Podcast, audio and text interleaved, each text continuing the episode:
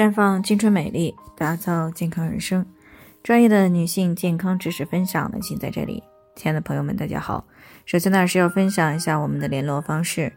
大家可以在我们最常用的聊天软件当中搜索 PK 四零零零六零六五六八，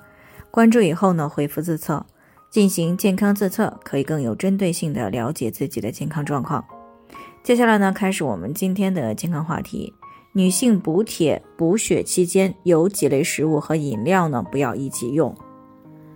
最近呢，听众蔡女士呢过来咨询，说今年三十一岁了，最近这几个月呢，经常的感觉到乏力、头晕。那在三八节的时候呢，做了个体检，发现呢其他方面还都算正常，就是有一些轻微的缺铁性贫血。于是呢，她就开始喝这个补铁的口服液，喝了两个多星期了，感觉呢效果不是太明显。在听到我们节目的时候呢，就想要过来进行咨询，想知道为什么会这样。那在临床当中呢，由于女性特有的生理特点，很多女性呢都会在某些阶段呢可能会出现缺铁性贫血，比如说孕期、哺乳期啊，还有月经后、流产以后以及开放性手术以后，都是容易出现贫血的时期。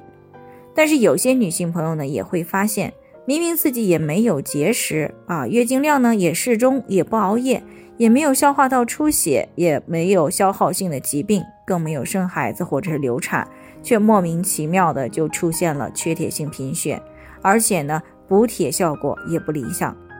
那么这个时候呢，就需要来回顾一下，在我们日常的饮食当中有没有存在影响铁吸收的习惯，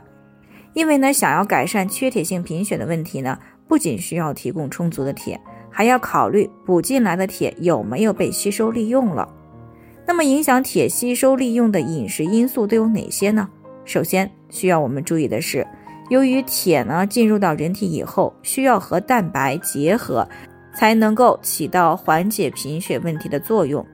因为铁是合成血红蛋白的必需原料。如果平时只是单纯的补铁，饮食当中呢却很少吃肉蛋这一类的优质蛋白，那么就会影响到蛋白质的吸收和利用，进而呢影响到血红蛋白的合成量，这样补铁的效果呢也是会大打折扣的。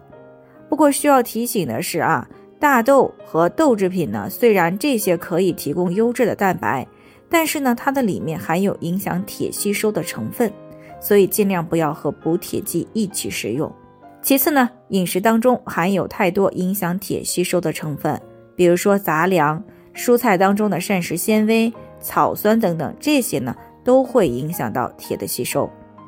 再一者呢，就是胃酸分泌不足的人，这个因素呢主要是会造成贫血，那对于直接补充二价铁的影响是不大的。但是高脂肪食物，比如说肥肉、蛋糕等等。这些呢，可以抑制到我们胃酸的分泌，会使铁剂呢在缺乏胃酸的情况下吸收减少。另外，还有富含单宁酸的食物，以及含有茶多酚和咖啡因的茶和饮料，比如说茶叶啊，还有这个色柿子啊、咖啡等等。如果和补铁剂或者补铁的食物一起服用呢，都会影响到铁的吸收。那还有一些女性呢，有吃饭的时候或者是饭后两个小时内喝浓茶或者是喝咖啡的习惯，那么时间久了呢，也就容易出现缺铁的问题。